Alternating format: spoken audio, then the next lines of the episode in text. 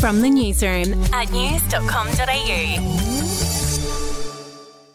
Hi there, I'm Andrew Bucklow. And I'm Lauren McMahon. And this is the latest from the newsroom. It's Thursday the twenty-first of September. Former A F L star Sam Newman is under fire after he encouraged people to boo during the Welcome to Country ceremonies. Here's what he had to say on his podcast. We don't want to put up with it. We are not going to be patronised. No, no, no, that's being rude. Of course it's being rude.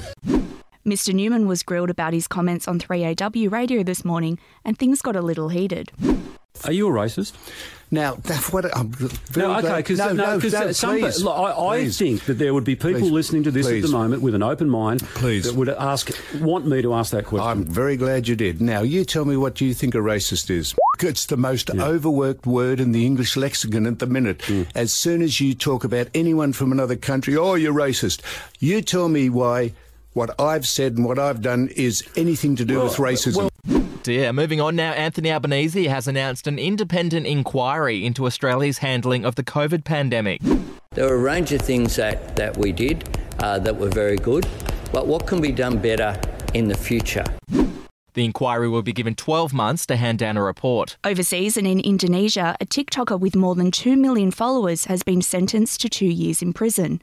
The thirty-three-year-old woman was found guilty of violating the country's blasphemy law after she posted a video of herself reciting an Islamic prayer before eating pork.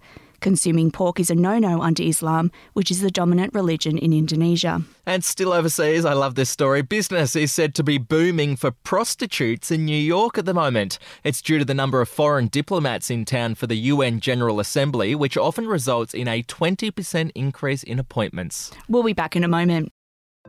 Hey, I'm Felicity Harley and I host Healthyish, where we chat to experts, influencers and people in the know from around the globe to arm you with the knowledge to make healthier decisions for your mind, body and soul. I think if we're going to be focusing on health, like sleep is probably the biggest component oh, of that. I, I think sleep is the cornerstone. Like choose the harder option, because I've never woken up and gone, I regret that run that I went at four a m. I've never done that. Search for Healthyish and Extra Healthyish wherever you get your podcasts.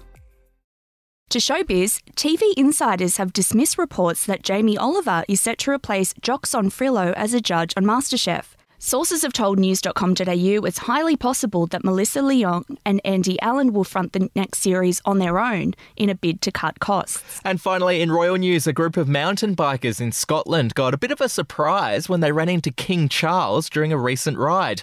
The king happily stopped for a chat, with the bikers uploading the interaction to YouTube. Well, lovely yeah. to meet you. Yeah. Thank you very much. Take care. Don't fall off. No, that's the latest from the newsroom. We'll be back with another update soon. Follow or subscribe to From the Newsroom wherever you get your podcasts.